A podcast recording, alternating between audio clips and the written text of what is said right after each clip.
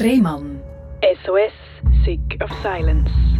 Herzlich willkommen bei SRF Virus, herzlich willkommen zu der Sendung Rehmann SOS Sick of Silence. Das ist die Sendung, wo wir über Sachen reden, wo man nicht so offen gegen aussen treibt, weil man das Gefühl hat, wenn ich das erzähle, meine alle, ich sage schwach oder äh, die Probleme übersteigen mein, meine Selbstwahrnehmung so sehr, dass ich selber gar nicht weiß, wie damit umgehen. Wie soll ich denn auch überhaupt können darüber reden? Aber trotzdem machen wir es. Wir reden über Themen, die äh, schwierig sind im Leben, die einen herausfordern. Und mir gegenüber sitzt Samara. Hoi Samara. Hoi Robin. Und du hast gesagt, du hast dich schon länger mal anmelden für den Podcast. Ja, ich verfolge deinen Podcast wirklich schon mega lang. Und ich habe es halt auch schon recht lang, recht lang ja, schwer gehabt in meinem Leben und darum hat dein Podcast mich immer begleitet.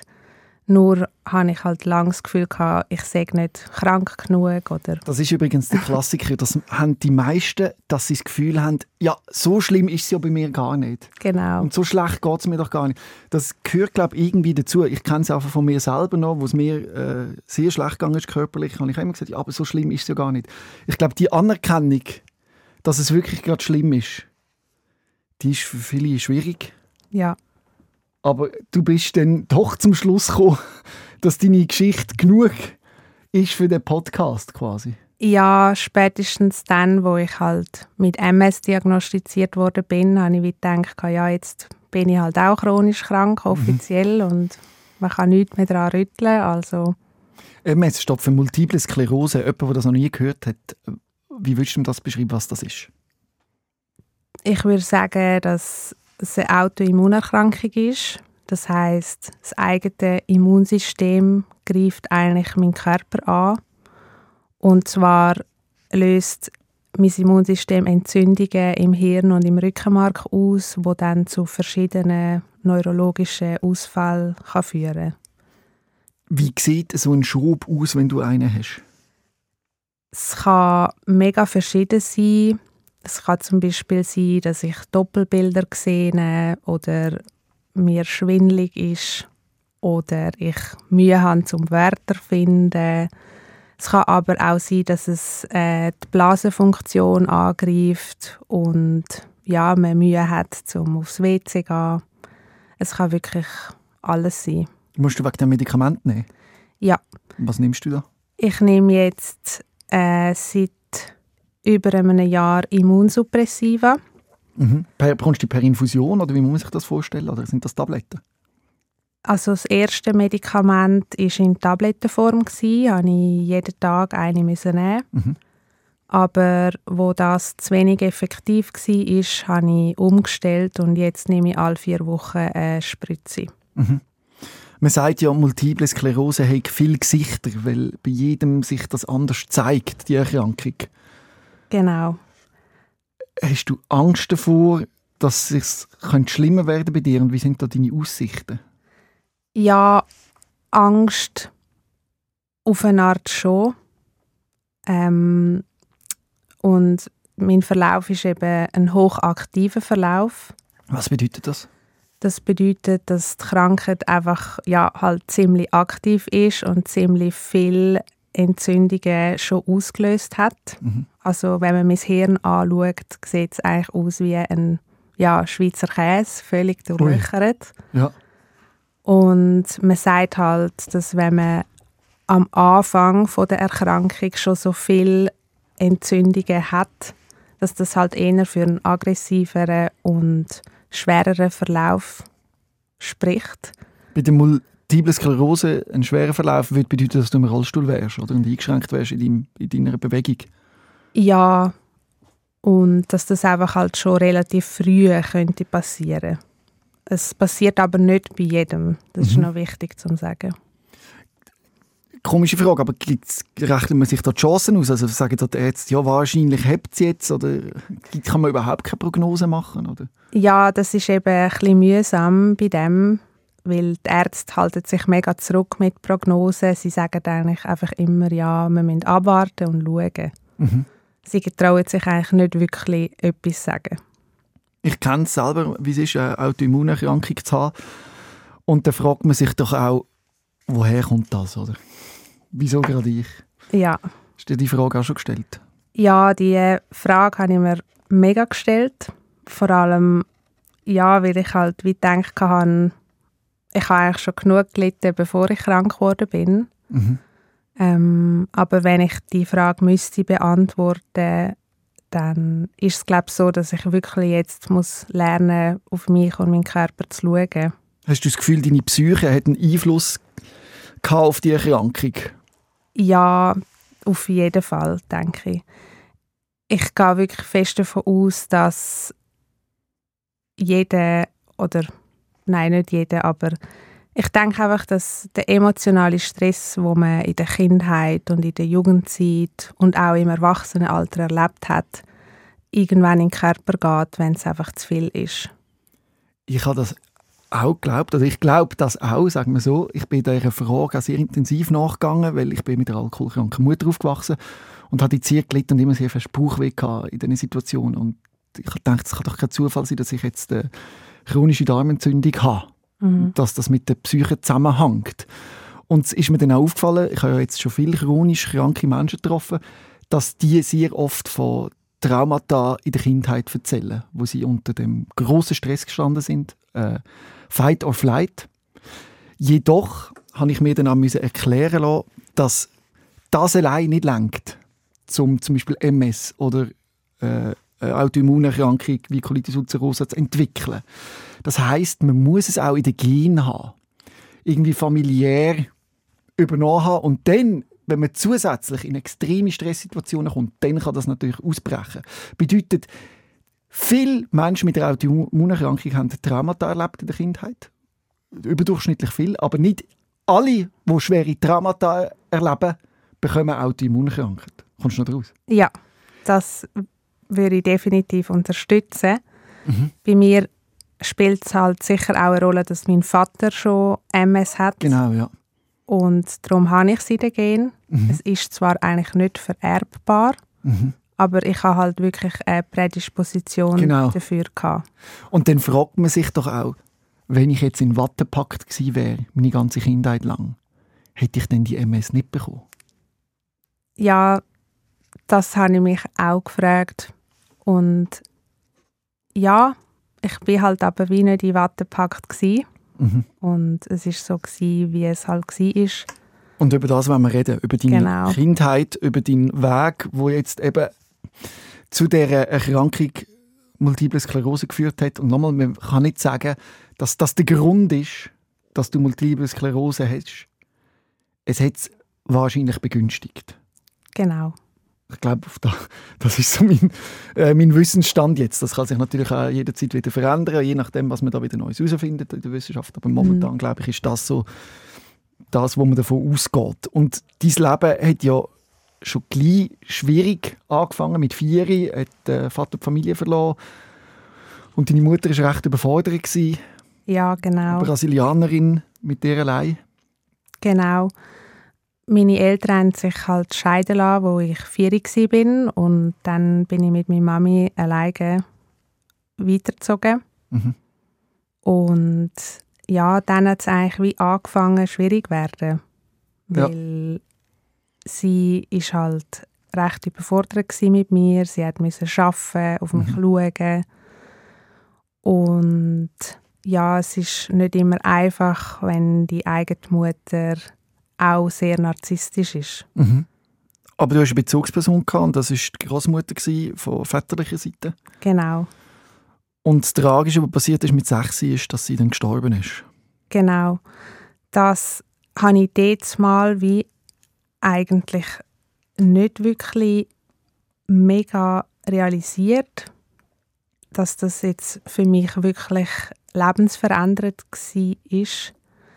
Aber im Nachhinein kann ich schon sagen, dann, wo meine Großmutter gestorben ist, hat eigentlich wie meine Kindheit aufgehört. Mhm. Weil sie ist die einzige, wo oder eine von der einzigen, wo halt wirklich liebevoll auf mich geschaut hat. Mhm.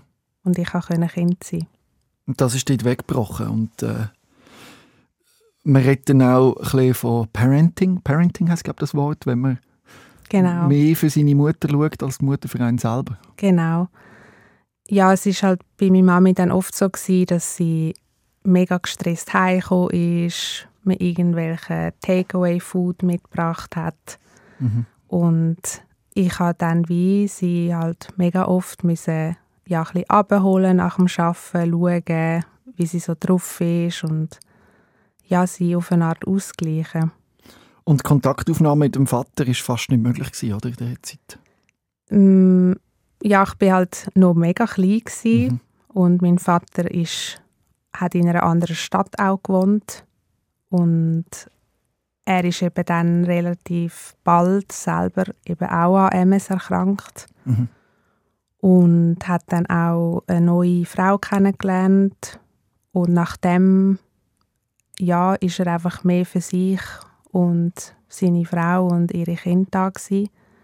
und hat dann wie nicht mehr so, ja, nicht mehr so Zeit für mich und meine Mami. Mhm.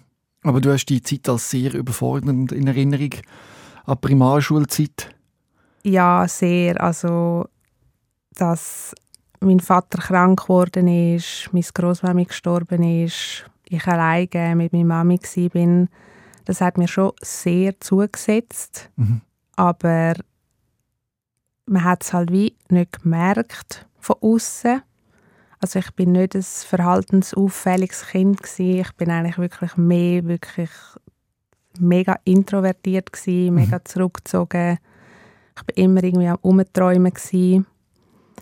Und das Einzige, was mir dann wie geholfen hat, ist halt gut sein in der Schule. Mhm weil ich wie denken kann, mal wenn ich gut bin in der Schule, dann gibt es wenigstens etwas, was ich gut kann. Vielleicht ist es auch das Einzige, was du hast kontrollieren Genau. Weil alles um dich herum ist Chaos war. Genau. Und das hat mir halt wie Halt gegeben. Mhm. Auch so die Anerkennung bekommen von den Lehrern. Oder wie, dass sich wenigstens die Lehrer keine Sorgen machen um mich.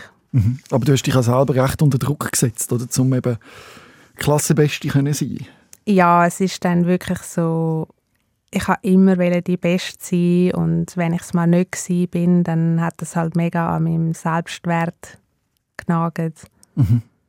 Und ich habe wirklich immer alles gegeben. Aber trotzdem hat man dich auch gemobbt in dieser Schulzeit? Ja. Ich glaube, dass ich immer so gut bin, ist halt wie nicht so gut angekommen bei den anderen, weil ich halt wie der Streber bin, mhm. wo nie etwas sagt, wo immer ruhig ist. Und ich bin halt auch ja ein dicker wie andere Kinder, hatte abstehende Ohren gehabt und das ist dann halt wie das gefundene Fressen mhm. bei jungen Kindern. Ja. ja. Und irgendwann ist einfach alles zu viel geworden, oder? Du bist in einem Klassenlager in der vierten Klasse. Ja. Erzähl mir mal, was dir passiert ist. Ja, in der vierten Klasse sind wir ja, einfach so typisch in die Berge, ins Klassenlager und dann hat es schon angefangen bei der Zimmerauswahl, dass niemand hat mit mir ins Zimmer und mhm. auch dort, also ich habe einfach wie wirklich niemanden gehabt, wo ich mich wohlgefühlt habe. Es hat niemand etwas mit mir machen. Alle haben mich immer ausgeschlossen und mir wie gesagt, ich soll aufhören nerven und es wäre halt am schönsten, wenn ich nicht in der Klasse wäre. Mhm. Und zu dieser Zeit ist es mir eben ja eigentlich auch von die her recht schlecht gegangen, weil mein Vater den Kontakt abgebrochen hat zu mir. Mhm. Und dann habe ich gedacht, ja, mich will eh niemand, mein Vater will mich nicht mehr meine Klasse will mich nicht mehr, was mache ich da eigentlich? Und dann ist es mir irgendwann zu viel geworden und ich wollte eigentlich nur noch wollen, ja, nicht mehr auf dieser Welt sein. Und ja, bin dann zu oben im Haus auf der Fenstersims gestanden und wollte runtergumpen. Aber dann haben ja, die anderen Schüler irgendwie dann gesagt, nein, Samara, mach es nicht. Und dann ist dann relativ schnell mal der Lehrer gekommen. Und ja, dann habe ich es zum Glück nicht gemacht. Aber ich kann es eigentlich auch nicht machen. Ich mhm. kann eigentlich einfach mal wollen, dass jemand sieht, dass es mir schlecht geht und dass sich halt wie jemand um mich kümmert. Hat das denn auch, ist das denn passiert? Ja. Es sind dann schon alle ein bisschen netter gewesen.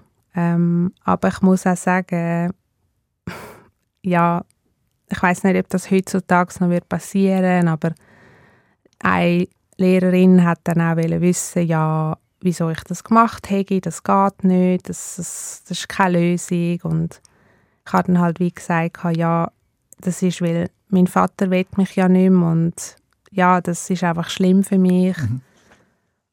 Und das, was sie mir dann dort gesagt hat, ja, bleibt mir halt bis heute noch, weil sie hat dann gesagt, ja, Samara, ja, es ist schlimm, aber es hat ja niemand gesagt, dass das Leben fair ist.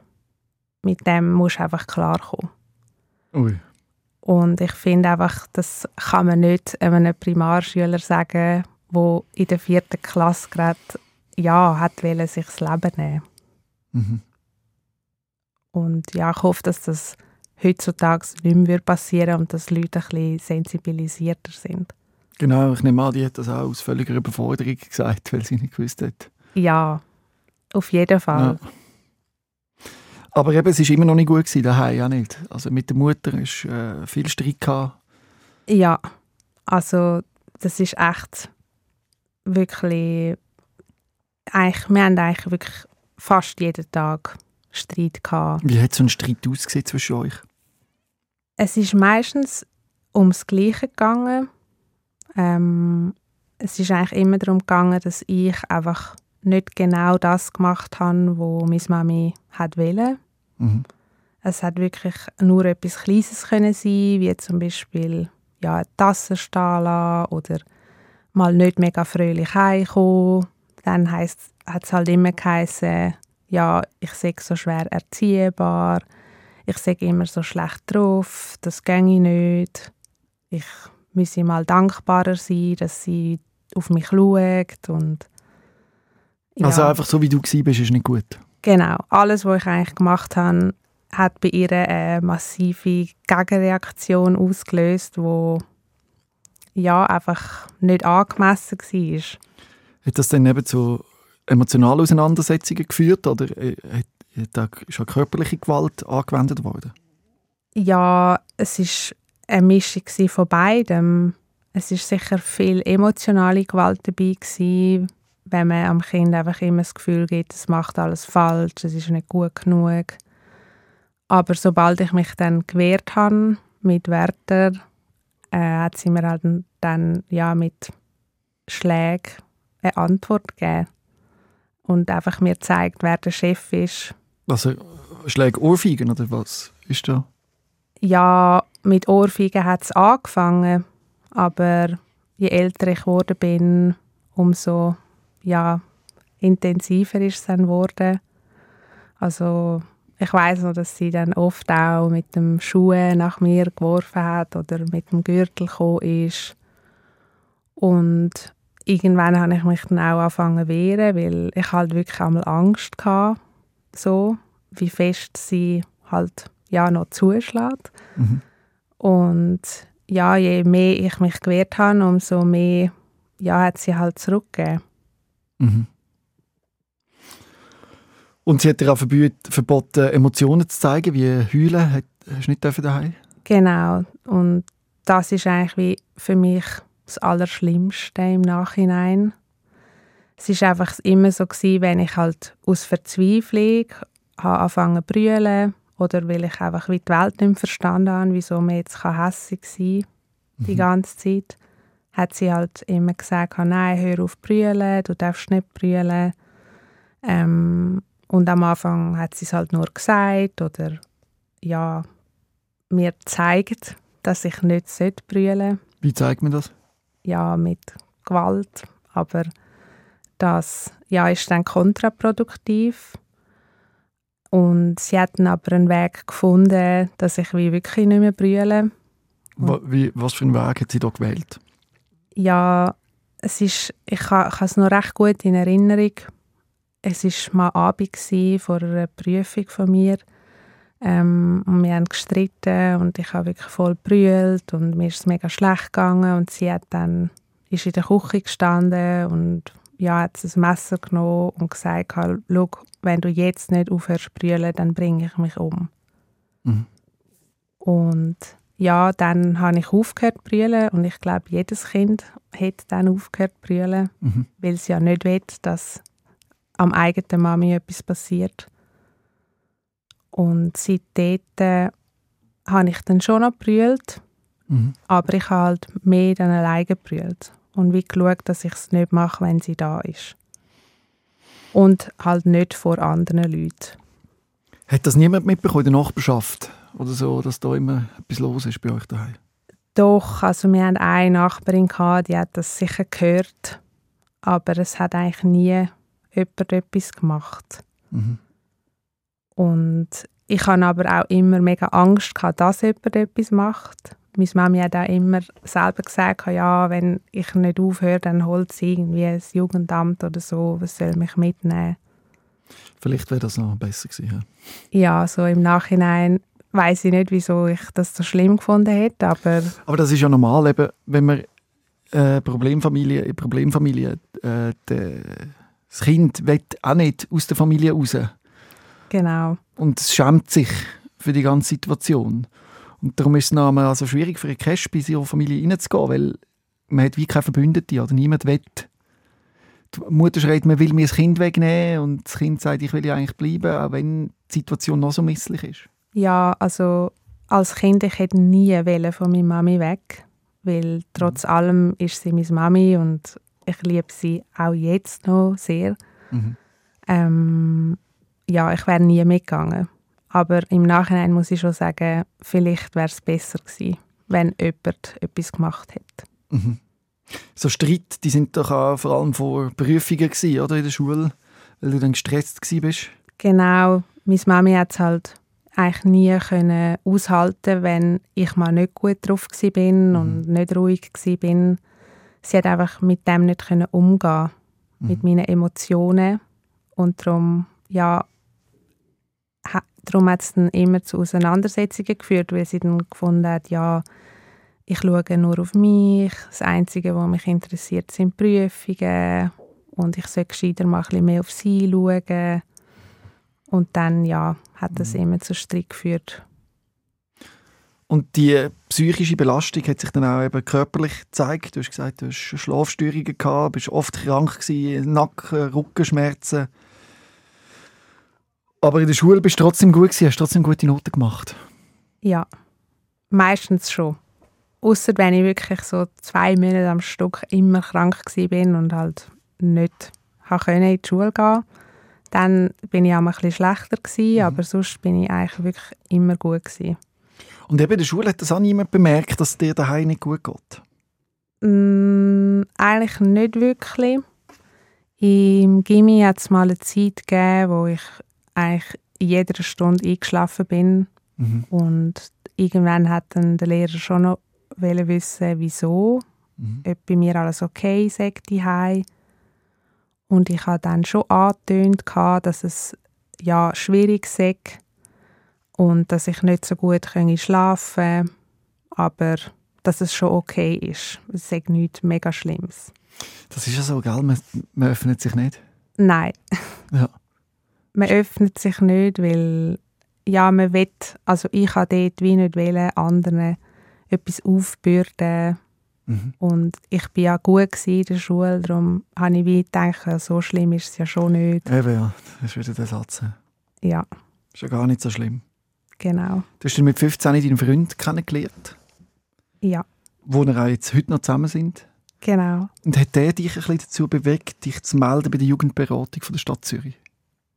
Ja, dort, wo ich 15 war, ist es wirklich ja, ziemlich eskaliert mit meiner Mami. Also die Streits sind einfach häufiger geworden, extremer und ich habe einfach nicht mehr können auf eine Art. Also ich bin einfach völlig verzweifelt gewesen.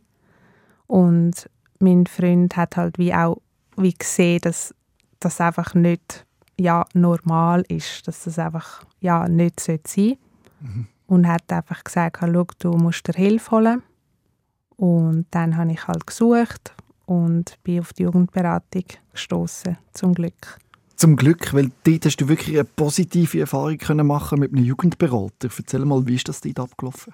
Genau, ich bin dann in die Jugendberatung von der Stadt Zürich Mhm. und habe mich dann zum ersten Mal ja verstanden gefühlt und habe auch wie dort zum ersten Mal wie ein ja erwachsener Mensch kennengelernt, wo sich für mich interessiert und mir wirklich will helfen. Schön. Zum Glück ist das passiert. Ja, weil ich habe wirklich, also ich weiß nicht, was passiert wäre, wenn ich ihn nicht gefunden hätte. Er hat mir sehr geholfen mit der Auseinandersetzung mit meiner Mami. Einfach, ich habe wie besser gelernt, damit umzugehen, Mhm. mich auch wie so ein bisschen zu distanzieren und abzugrenzen. Und dank ihm kann ich das heute viel besser. Du bist sogar so weit gegangen in der Nachricht, die du mir geschrieben hast, dass du sagst, du hast ihm wahrscheinlich dein Leben zu verdanken. Ja. dass Und du nicht zerbrochen bist an dem Ganzen. ja, also wenn er nicht da gewesen wäre, hätte ich einfach wirklich niemanden gehabt, wo ja für mich da war. Mhm. Und es hat halt wirklich Zeiten gegeben, wo ich mich so allein und so hilflos gefühlt habe. Und wenn ich dann nicht gewusst hätte, ja, ich gehe jetzt wieder zu ihm und wir reden darüber und wir finden einen Weg und es kommt schon gut. Ja, ich glaube, ich, ja, ich weiß nicht, was ich gemacht hätte, aber ich glaube nicht, dass ich dann noch lange hätte wollen weitermachen so. Dann können wir festhalten, Hilfe suchen ist wichtig und auch in deinem Fall gut gewesen. Ja, Und auch wenn das beim ersten Mal nicht so klappt wie bei dir, was es leider auch gibt, dann nicht aufhören, bis man jemanden findet, der, einen unterstützt. Ja, auf jeden Fall. Das, also wirklich, wenn ich mir keine Hilfe geholt hätte und ihn nicht gefunden hätte, dann würde ich jetzt gerade wahrscheinlich nicht mehr da sitzen. Ist der Kontakt noch heute da zu dem Jugendberater von damals? Ja, also man muss noch sagen, ich bin wirklich mehrere Jahre zu ihm gegangen Mhm. Und ich würde auch noch heute zu ihm gehen. Mhm. Ähm, aber er schafft jetzt nicht mehr dort. Mhm. Aber ja, wir haben immer noch Kontakt. Es interessiert ihn bis heute noch, wie es mir geht, was ich sehr schön finde. Mhm. Aber trotzdem bist du in dieser Zeit unter großem Druck gestanden, immer noch. Hast zwar das Gimmi abgeschlossen als Klassenbeste, Genau. aber psychisch und dann eben auch körperlich ist es nicht mehr gut gegangen. Nein. All die Streit mit meiner Mami, das hat mich halt wirklich, das hat mich geprägt. Und ich habe dann eben nach dem Gimmi ein Zwischenjahr machen, um ja einfach mal nicht lernen, um mal ein bisschen leben und auf mich schauen. Und bin dann 100% in einer Bank arbeiten. Mhm. Und leider habe ich dann ja relativ bald mal Reizdarm bekommen. Mhm. Und Psychischer Stress schlägt aber schnell auf den Darm, oder? ja, genau. Das Ja. habe ich dann gemerkt. Und es war einfach nicht schön, gewesen, so arbeiten zu gehen, wenn man jeden Tag Blägen und Bauchweh hat und ja, eigentlich die ganze Zeit nur noch aufs WC will. Ja. Dann hast du das irgendwie überstanden, das Jahr, oder? Und hast dein Studium angefangen. Ja. Dort habe ich mich mega gefreut, zum anfangen Jus zu studieren. Mhm. Das habe ich schon als kleines Kind wollen. Mhm. Und das war wie mein ultimatives Ziel. Gewesen. Mhm. ins Gimmi gehen, zum Jus studieren und mal Anwältin werden. Aber leider, ja, ist es halt mega streng gewesen, auch. Ich habe wi- wieder sehr viel müssen lernen und das hat halt die zu mega viel Konflikt geführt, Mhm. weil ja ich also bin dann halt wirklich fokussiert gewesen und meine Mami ist nicht damit klargekommen und es hat halt wieder geheißen, ja, du interessierst dich nicht für mich, sondern nur für dein Studium. Mhm. Und das hat sich dann auch wieder körperlich gezeigt mit einer Neurodermitis, dann, einem Hautausschlag und einem Erschöpfungszustand. Ja, das ist in einer Zeit gewesen, wo ich neben dem Studium auch noch geschafft habe Mhm. und ich habe halt auch dort alles super machen. Also ich wollte super sein an der Uni, ich wollte einen super Job machen, aber das geht halt irgendwie nicht, wenn man emotional völlig an einem anderen Ort ist. Mhm. Du hast eben das wollen kontrollieren, was noch geht. Aber dann hat dein Körper gesagt, das geht so nicht. Du hast eine Erschöpfungsdepression gehabt. Meinst du, sind das schon die ersten Anzeichen von deiner Autoimmunerkrankung? Es redet ja auch, ich weiß nicht, ob du schon mal gehört hast, von der Inflamed Mind, dass äh, Entzündungs Entzündungen auch, zu, auch auf die Psyche schlagen. Ja, das ist mir dort schon durch den Kopf gegangen. Vor mhm. allem, wo die Neurodermitis kam, ist, mhm. habe ich gedacht, oh nein, jetzt greift mein eigener Körper mich auch noch an. Mhm. Und dort habe ich schon zum ersten Mal an MS gedacht, von meinem Vater halt. Mhm. Weil ja, das Immunsystem greift meinen Körper an. Und ich habe dann dort gehofft, dass das bei mir nicht passiert. Mhm. Ja. Und der Druck daheim war immer noch gross, gewesen, auch in dieser Zeit. Oder? Du hast auf Prüfungen lernen und hast dann dort äh, die richtig fertig gemacht. Ja. Bei uns war es eben so, gewesen, dass wir immer nur einmal im Jahr mega grosse Prüfungen hatten, mhm. auf die man sich halt auch intensiv vorbereiten sollte. Und es ist einfach wirklich jedes Mal so gewesen, dass in den letzten zwei Wochen vor den Prüfungen und während der Prüfungen die einfach ja ein riesiger Krieg ausgebrochen ist. Mhm. Und ich habe mich halt wirklich einfach auf die Uni konzentrieren, aber es ist einfach fast unmöglich gewesen, wenn man halt die ganze Zeit Lampen hat die und Deine Mutter hat die Aufmerksamkeit für sich wählen. Genau. Mhm. Wieso bist du erst so spät ausgezogen? Erst mit, wie alt bist du? 24? Ja, ich war 24, als ich zu meinem Freund in die Wege gezogen bin. Wieso bist du so lange daheim geblieben? Das frage ich mich im Nachhinein auch. Ich denke, das Finanzielle hat sicher eine Rolle gespielt. Mhm. Ich habe nicht gewusst, wie ich mir das leisten sollte, nicht mehr daheim zu wohnen. Ich war auch halt abhängig gewesen, auf eine Art ein bisschen von meiner Mami. Mhm. Und sie hat halt mir immer gesagt, ja, wenn ich ausziehe, dann wird sie nie mehr etwas von mir hören. Ui. Und darum, ja, ich wollte nicht den Kontakt zu ihr abbrechen. Und ich mhm. hatte dann einfach mega Angst davor, zum Ausziehen und dann meine Mami zu verlieren. Mhm. Wie, was hat dich dazu gebracht, dann doch endlich zu gehen? Was war so der ausschlaggebende Grund, wo du gemerkt hast, so jetzt geht es nicht mehr? Das war im 2019 in der Prüfungsphase. Mhm. Dort habe ich einfach wirklich ich konnte nicht mehr lernen. Wir haben jeden Tag bis spät in die Nacht riesige Auseinandersetzungen gehabt. Und ich konnte auch nicht mehr schlafen. Also es hat glaube mal eine Prüfungszeit gegeben, wo ich irgendwie zwei Tage lang wirklich nicht geschlafen habe. Und einfach Prüfung einfach fast nicht mehr können schreiben. Ich bin einmal fast vom Stuhl gefallen, weil, mir so, weil es mir so zu viel war. Und ich habe einfach nicht wollen, dass meine Mami mir das nimmt. Mhm. Weil eben die Uni, die Schule war das Einzige, gewesen, wo ich auch kontrollieren konnte. Und ich habe das Gefühl, ich verliere Kontrolle, ja. wenn ich nicht ausziehe. Also bist du zu deinem Freund in den Weg gezogen? Genau. Aber befreit hätte ich das nicht komplett von all dem, sondern eben dann hat sich der Körper wieder gemeldet mit chronischen Kieferschmerzen. Ja, dort ist sicher schon mal sehr gut gewesen, dass ich nicht mehr daheim bin, weil ich mich viel besser abgrenzen von meiner Mami und mich zurückziehen. Mhm. Aber es ist einfach, glaube dort schon zu viel gewesen. Mhm. Einfach das, was ich in diesen Monaten erlebt habe, bevor ich ausgezogen bin, ist einfach, glaube ja, so dermaßen zu viel für meinen Körper, dass dann Kieferschmerzen angefangen haben.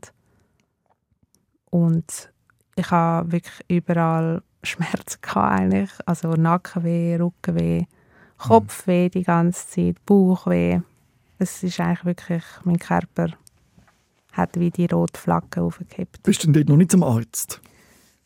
Doch, ich bin regelmäßig immer und immer mhm. wieder beim Arzt gewesen. Zuerst wegen dem Reizdarm, dann wegen der Neurodermitis und wegen meinem Rückenweh und wegen dem Kieferweh.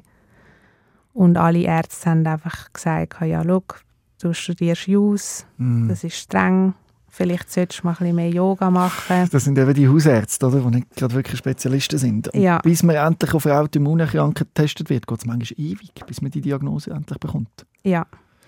Weil du hast dann ja dann so Anzeichen gehabt, wie eben starkes Kopfweh, Doppelbilder und Schwindel, wo du erlebt hast.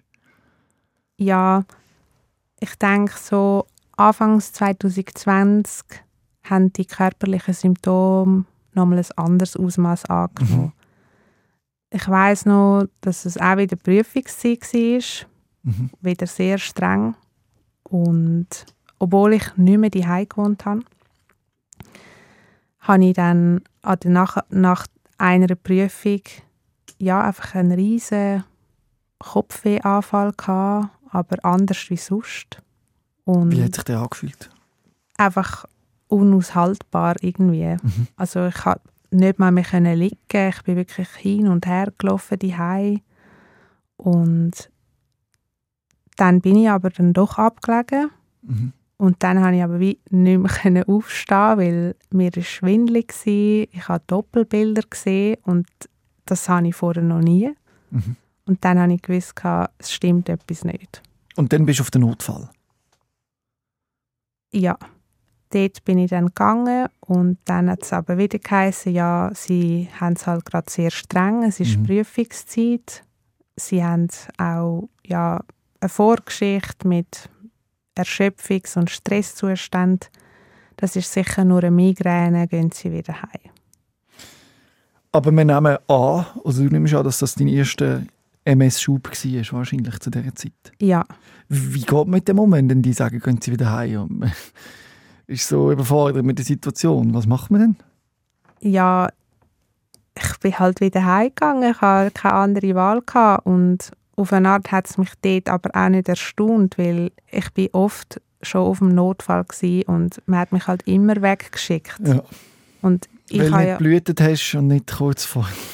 Ja, und ich habe halt selber auch immer das Gefühl, ja, so schlimm ist es ja nicht. Okay, dann, wenn man dort ist, ja. Genau. Aber du hast nicht mehr mehr Erschöpfungszustände erlebt? Sind dir auch Gegenstände aus der Hand gefallen, weil du so kraftlos bist? Genau. Nach dem ja, Zusammenbruch mit den Doppelbildern bin ich so erschöpft gewesen. Ich habe mich einfach wie nicht mehr davon erholt. Mhm. Also egal, wie viel Pause ich gemacht habe, egal wie fest ich auf mich geschaut habe, es ist eigentlich immer nur schlimmer geworden. Ich habe eigentlich nicht mehr lernen. Ich habe ja 30 Minuten gelernt und dann wieder eine Stunde Pause gemacht. Mhm. Und irgendwann hat es dann angefangen, dass mir ja Sachen aus der Hand gefallen sind. Einfach so, obwohl ich ja jetzt nicht das Gefühl hatte, ich sei mega tollpatschig. Und bin dann auch wieder zum Arzt und hat dann auch wie gesagt, schau, ich glaube, das könnte MS sein. Mhm. Aber dann haben sie halt wieder alles auf den Stress geschoben und haben auch gesagt, ja, dass mein Vater schon MS hat und dass die Wahrscheinlichkeit, dass ich es auch habe, recht klein ist. Vor allem, weil ich ja sonst nie etwas hatte, das ernst ist. Mhm. Einfach halt, ja, psychische Erschöpfung und die körperlichen Symptome. Und dann hat man dich wieder heimgelassen und es ist immer schlimmer geworden? Ja. Ich habe dann auch also meine Nackenschmerzen, mein Kopfweh, meine Schwindelanfälle, die sind eigentlich durchgehend gewesen, konstant, jeden Tag. Ich bin auch so kurz vor dem Studium eigentlich nur noch am Brüllen und am Lernen. Mhm. Und ich habe einfach wählen, dass es aufhört. Ich habe einfach einen Tag wählen, wo ich aufstehe am Morgen und einfach mal mich gut fühle. Aber das ist dann halt leider nicht passiert. Und ich habe mich dann nur noch darauf konzentriert, um das Studium abschließen, weil ich gedacht habe, wenn ich das geschafft habe, dann kann ich eine Pause machen und mich wieder aufpäppeln und dann kann ich mein eigenes Leben leben. Das ist vorgehabt, dass es so kommt, aber die Realität hat anders ausgesehen. Ja, das ist so meine Vorstellung gewesen, aber zehn Tage nach der allerletzten Prüfung vom Studium hat es plötzlich angefangen, dass ich mein rechtes Bein irgendwie nicht mehr so gespürt habe.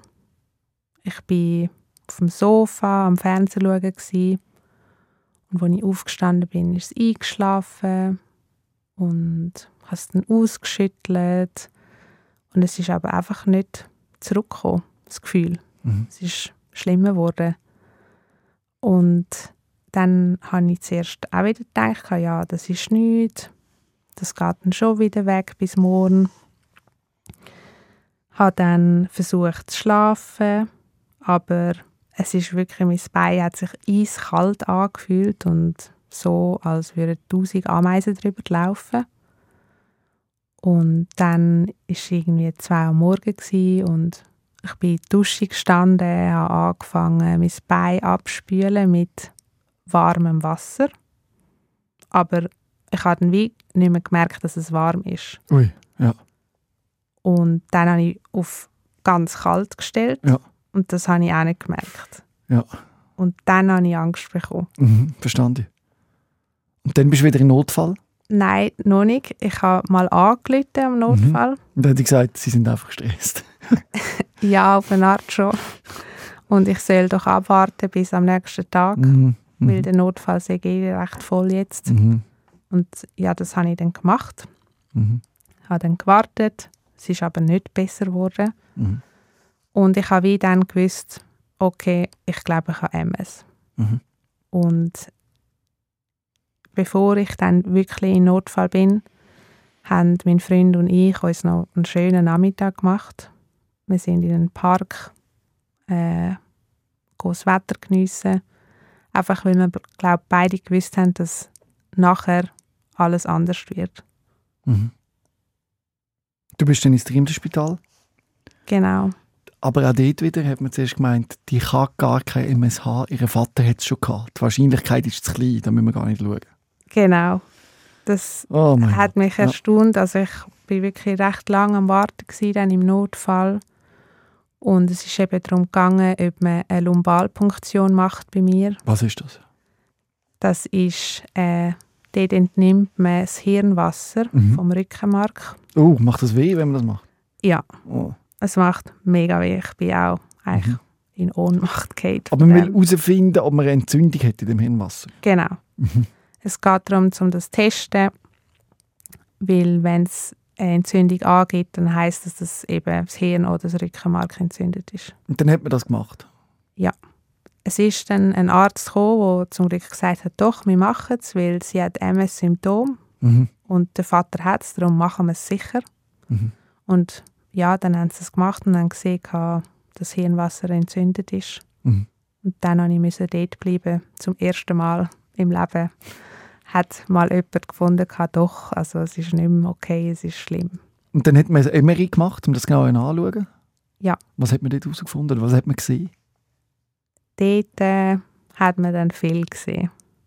Also, wo die Ärztin ins Zimmer gekommen ist, um mir zu zeigen, was sie gefunden haben, hat sie gesagt, «Frau Scheinen, ich habe leider keine guten Nachrichten für Sie.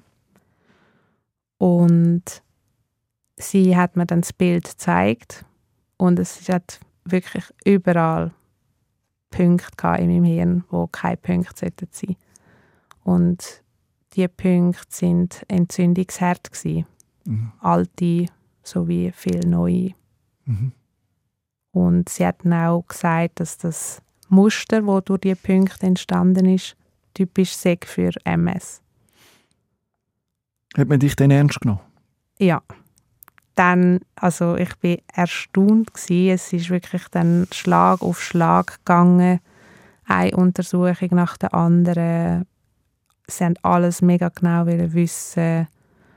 Und dort bin ich auch dann, ja, erleichtert gsi, dass man jetzt endlich schaut. Dass du endlich weißt, was es ist, wieso es dir so schlecht geht. Genau. Man hat dann mit einer Cortisontherapie angefangen. Dreimal 1000 Milligramm hast du mir gesagt. Das ist ja eine Wahnsinnsdosis Cortison. Ja. Und diese Wahnsinnsdosis habe ich dann auch nicht so gut vertreibt. Klar, ich meine, hallo. Ja, also bei der ersten Infusion habe ich es eigentlich gar noch nicht so schlimm gefunden. Ich Yes. habe gedacht, ja, das ist ja gut, dann geht es mir nachher besser.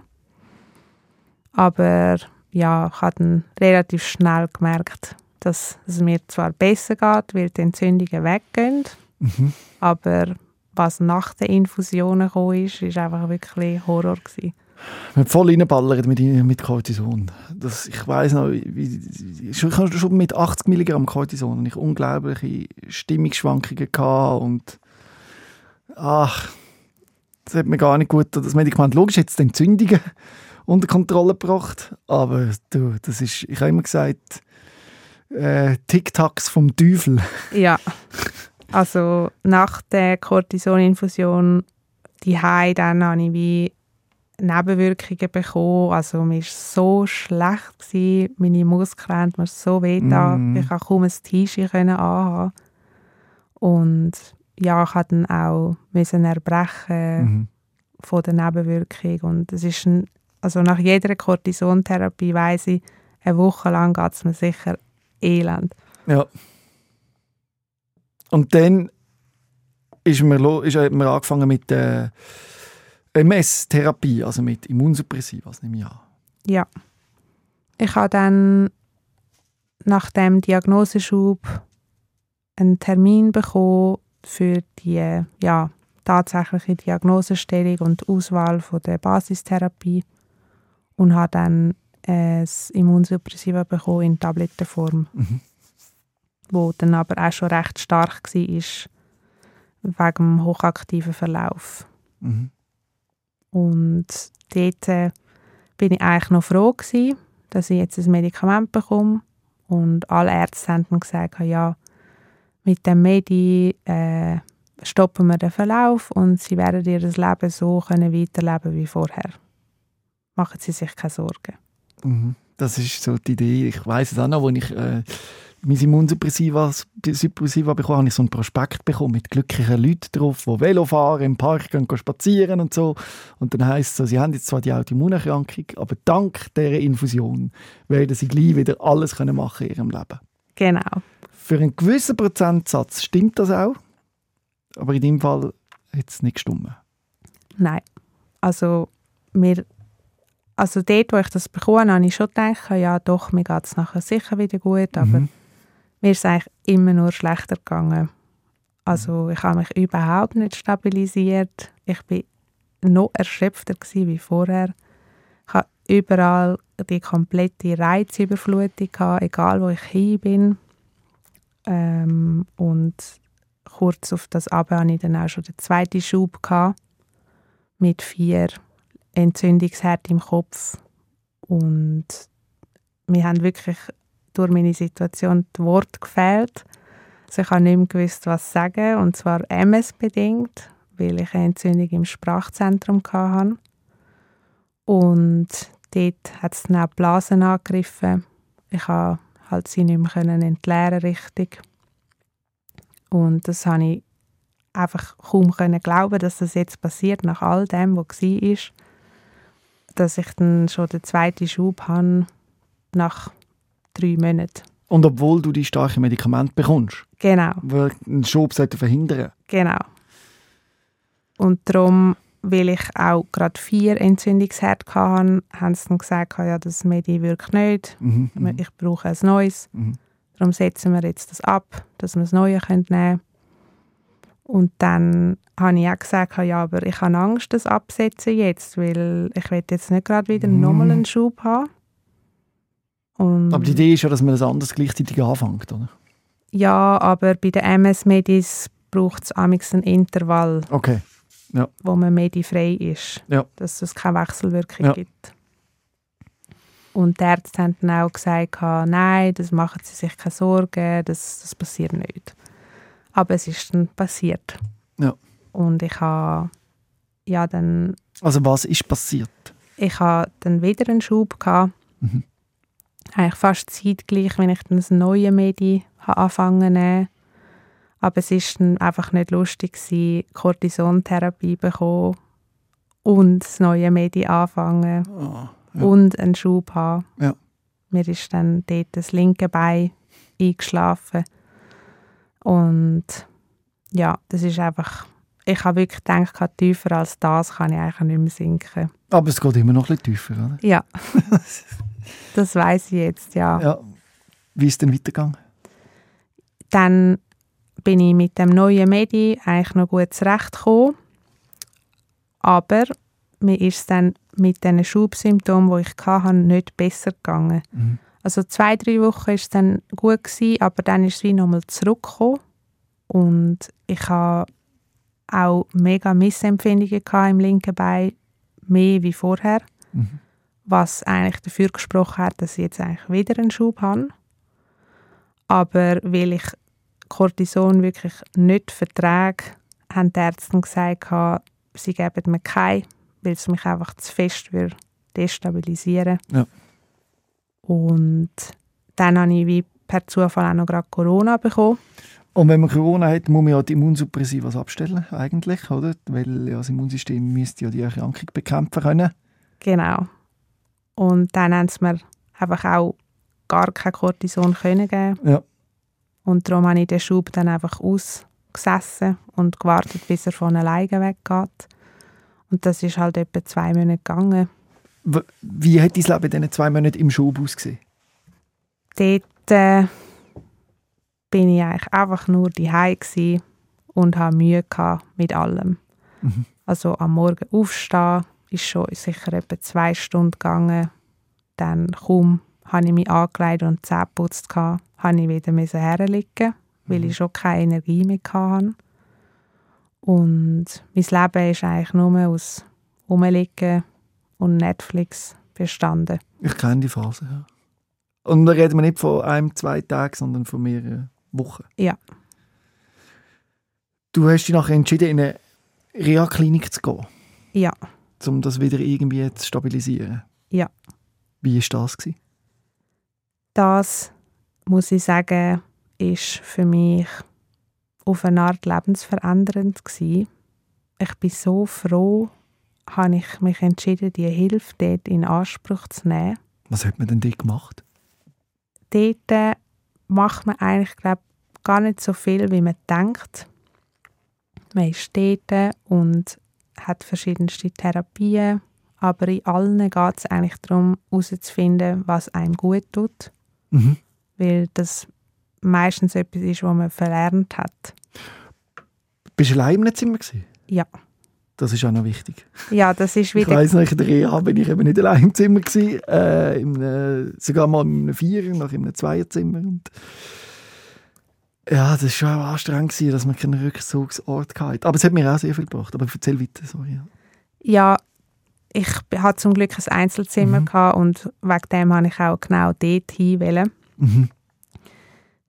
Dort, äh, ja, ist es eben so gewesen, dass man hat müssen herausfinden was einem gut tut. Weil schlussendlich gesehen können auch die Ärzte nicht sagen, schau, du musst jetzt das und das machen, damit es dir gut geht. Sondern es ist mehr so, sie geben dir verschiedenste Methoden, Mhm. die sie dir zeigen, wie verschiedenste Achtsamkeits- und Entspannungsübungen. Ich konnte Tai Chi machen, Aquafit. Das Tollste vor allem war Bogenschiessen.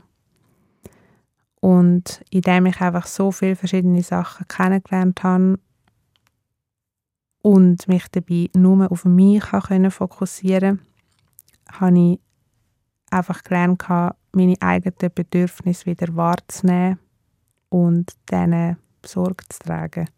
Was hast du gefunden? Was tut dir gut? Vor allem ist es auch Yoga und Tagebuch schreiben hilft mir extrem. Vor Mhm. allem, wenn ich komplett überfordert bin mit allem, hilft es mir wirklich, das, ja, das hilft mir beim Abkommen. Und auch Entspannungsverfahren wie, Acht, äh, wie Bodyscan oder progressive Muskelentspannung. Durch das kann ich jetzt wieder besser einschlafen. Und ich habe diese Methode zwar wie schon kennt, von früher. Und habe wie gedacht, oh nein, jetzt kommen die wieder mit dem. Aber ich habe es einfach dort wie wirklich gelernt, Mhm. indem ich es einfach immer und immer wieder machen musste. Aber gerade im ersten Austrittstag nach der Reha ist es dir nicht wirklich gut gegangen. Oder hast du nicht können sagen, es geht mir jetzt so viel besser? Ich gehe jetzt gestärkt ins Leben. Nein. Ich war zweimal in der Reha Mhm. in diesem Jahr. Und beim ersten Aufenthalt war es tatsächlich so, gewesen, dass am Austrittstag ist mir, ich bin emotional völlig destabilisiert gewesen, was daran gelegen hat, dass man einfach ja, in meinem Leben umgegraben hat und sehr vieles von früher aufgewühlt hat. Mit der Psychotherapie? Ja. Ja. Dort glaubt man auch ein bisschen an die Idee, dass wenn man die Psyche aufräumt, dass das sich auch körperlich einem besser geht danach. Ja. Ja.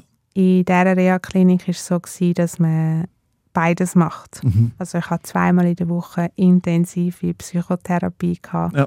nebst allen anderen Therapien. Mhm.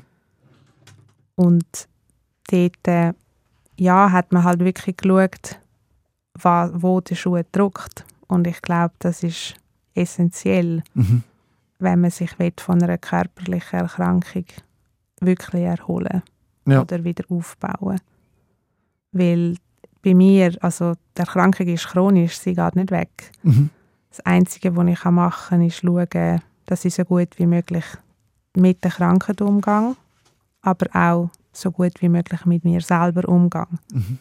Und dort äh, hilft Psychotherapie wirklich, das eigene Verhalten zu analysieren und anzupassen. Und beim Austritt nach dem zweiten Aufenthalt ist es wirklich, kannst du können sagen, so gut ist es mir schon lange nicht mehr gegangen. Oder an welchem Punkt bist du gewesen? Am Austrittstag vom zweiten Mal ist es mir besser gegangen, aber ich habe dann erst die realisiert, wie viel besser dass es mir gegangen ist. Weil ich habe dann gemerkt, ich habe viel mehr Energie, um wieder Sachen zu machen, die mir Freude machen. Mhm. Und es ist auch so gewesen, dass ich endlich Sachen gefunden habe, wo ich gut finde, weil vorher habe ich eigentlich keine Lust auf irgendetwas. Ich habe gar nicht gewusst, was mir gut tut und was nicht. Das war mir alles egal. Gewesen. Und nach der Reha hatte ich wieder Motivation und auch ein bisschen mehr Energie dafür, um das dann auch durchzuziehen. Wie lange ist es her, wo du den Austritt hast von, zweiten, von der zweiten Reha? Das ist jetzt zwei Monate her. Noch nicht lang. Noch nicht lang, ja. Und wie geht es dir bis jetzt? Ich muss sagen, ja, so gut wie jetzt ist es mir, glaube noch nie gegangen. Schön. Also es geht mir zwar immer noch nicht gut, Ja, du hast immer noch deine MS. ja, Du musst immer noch Medikamente nehmen. ja. Und ich also kann bis jetzt auch noch nicht arbeiten, Ja. weil die Erschöpfungszustände einfach immer noch zu gross sind. Aber einfach allgemein im Alltag komme ich besser zurecht. Ich kann, sagen wir, einen Tag lang auf mich alleine schauen, ohne vier Stunden lang rumzuliegen. Ja. Darum, ja, amix zählen auch die kleinen Erfolge. Mhm. Darum, Und wer auch immer an deiner Seite war, ist dein Freund. genau, Seit du 15 bist, sind ihr zusammen elf Jahre lang, glaube ich schon, oder? genau. Sind ihr zusammen unterwegs? Für ihn ist es sicher auch nicht einfach, oder wie ist das? Ja, so für ihn war es auch ein riesiger Schock, gewesen, wo ich die MS-Diagnose bekommen Mhm. habe. Weil wir beide gedacht haben, ja, also es ist jetzt schon genug passiert, das Mhm. kann jetzt nicht der Ernst vom Leben sein, dass das jetzt auch noch ist. Und es ist für ihn ja sehr schwierig gewesen, weil wir haben uns beide darauf eingestellt, dass nach dem Studium eine neue Zeit anfängt, wo ich ja, kann frei und unabhängig sein und mir das Leben ein bisschen mehr geniessen können. Mhm. Und dass dann so etwas kommt, ist halt ja, fast untragbar für ihn.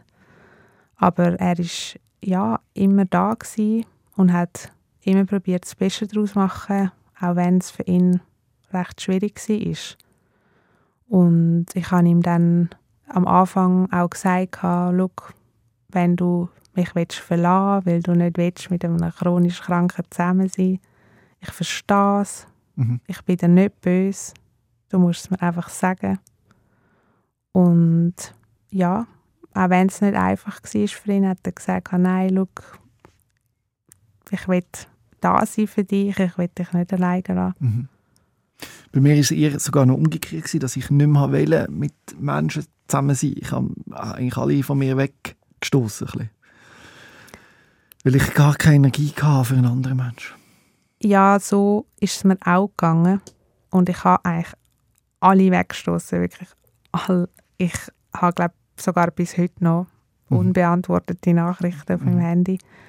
Aber bei meinem Freund habe ich das nicht gemacht, weil er ist wie der Einzige, der mich wirklich kennt. Mhm. Bei ihm kann ich wirklich so sein, wie ich bin, weil ich weiß, es ist okay. Und er ist halt wirklich auch der Einzige, der mir irgendwo durch auch ein bisschen Halt gegeben hat in dem Ganzen. Und ich habe mich zwar emotional auf eine Art distanziert, Mhm. auch von ihm, Verstanden, ja. aber nie ganz. Ja. Mhm. Mhm. Aber es ist ein Prozess, wo man wahrscheinlich nur als selber chronisch Kranker versteht, dass das passiert, weil man wird, es zieht einem so viele Ressourcen ab, dass man nur noch mit sich selber schon das ist zu anstrengend, kann sich auseinandersetzen. Und dann kann man nicht mehr emotional voll da sein für alle anderen, oder?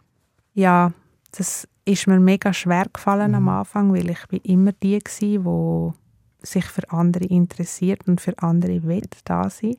Mhm. Aber ich habe einfach nicht mehr können. Ich kenne es, ja. Es ist einfach nicht gegangen. So die kleinste Nachricht auf WhatsApp, ich konnte nicht mehr können, die beantworten. Löscht ab, ja. Ja, und auf eine Art habe ich, irgendwann habe ich auch keinen Kontakt mehr wollen haben mit meinen Kollegen, Mhm. weil alle haben ihr Leben weitergelebt nach dem Studium Mhm. und genau das gemacht, was ich eigentlich auch gerne gemacht hätte oder auch machen wäre. Und ich habe es einfach nicht vertraut, das zu hören, das Ja. mitzubekommen.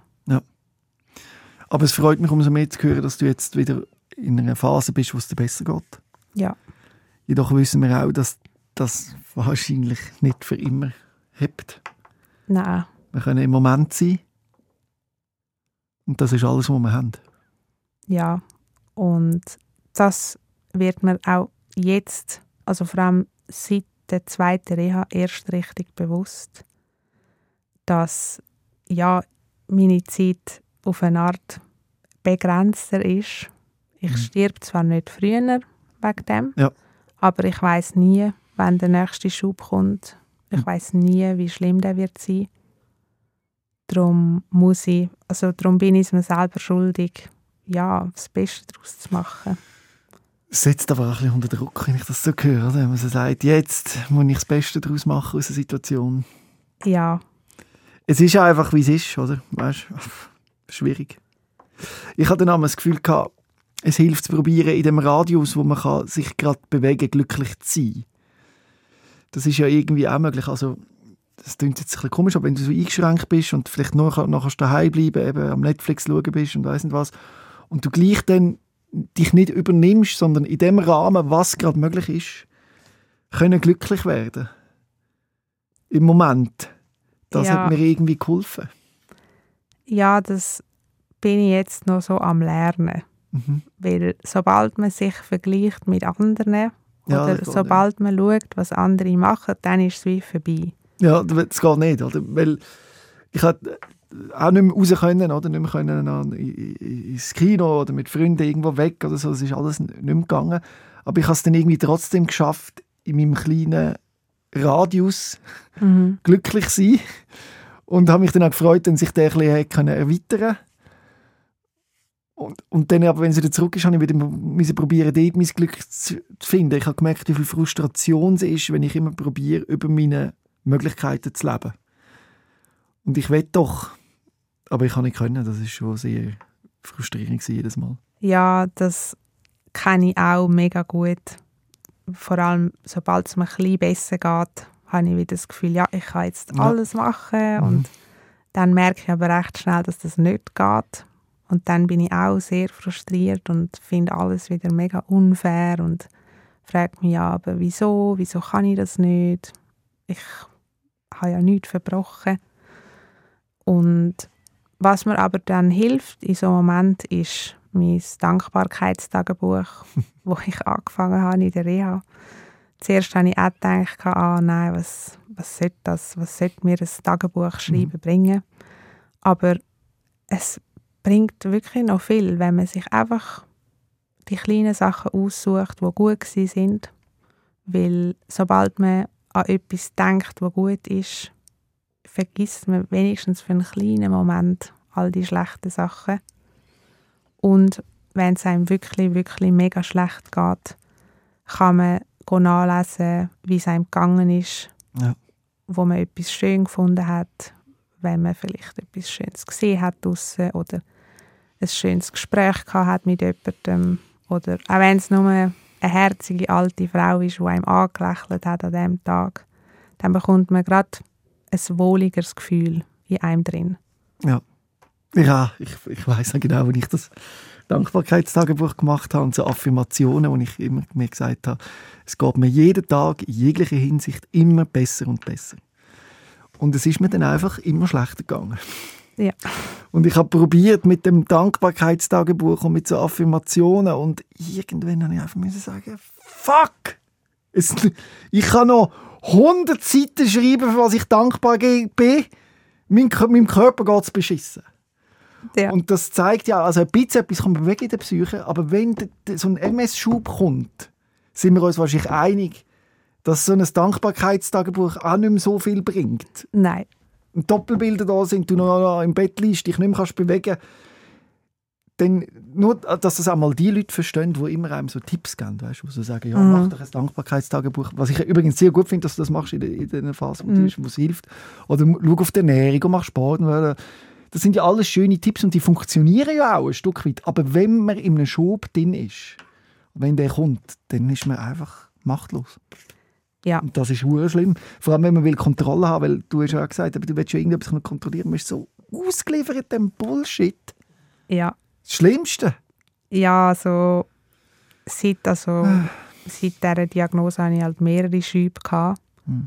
Und ich habe auch gedacht, hey, was soll das? Ich probiere alles ja. richtig zu machen. Ich mache alles, alles Mögliche habe ich ausprobiert. Wirklich Ernährung, Sport.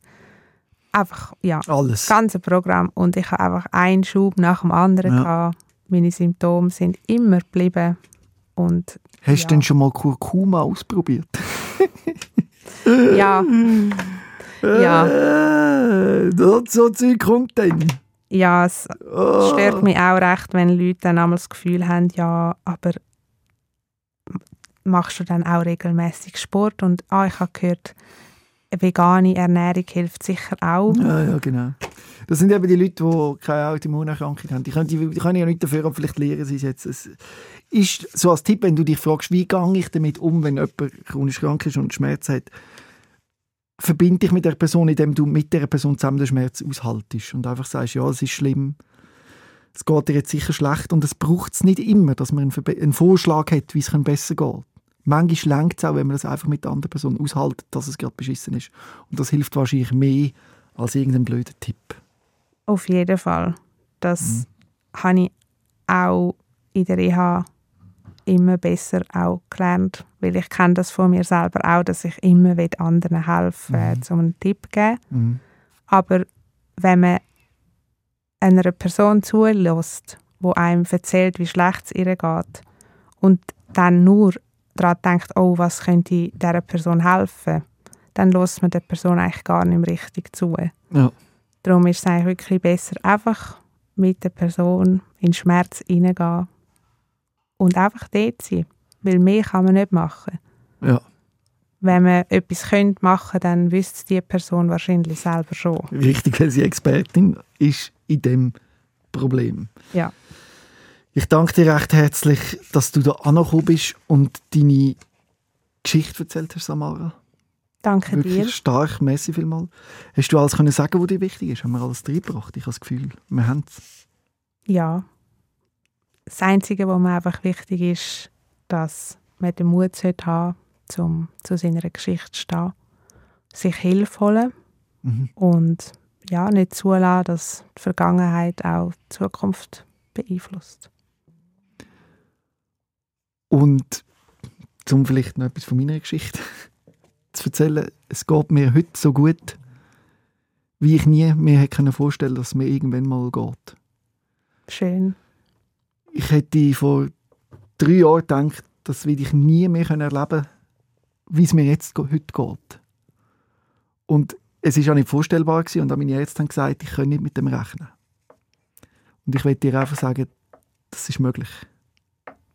Ich hoffe es. Danke. Rehmann. SOS, Sick of Silence.